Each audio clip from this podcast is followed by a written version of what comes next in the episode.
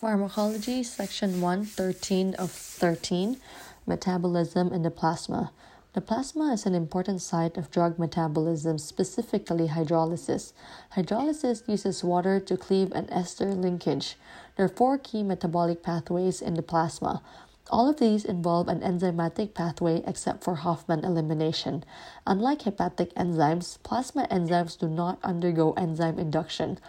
Pseudocholinesterase deficiency extends the duration of action of succinylcholine, mivacurium, and ester local anesthetics.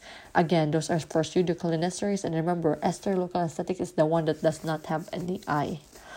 And then for Hofmann elimination, this is um, pH and temperature dependent. So the example for Hofmann elimination is really just cisatracurium and atracurium. For alkaline phosphate, it's only like phosphopropofol and that's it. And the non-specific is remifentanil, esmolol, etomidate, and atracurium.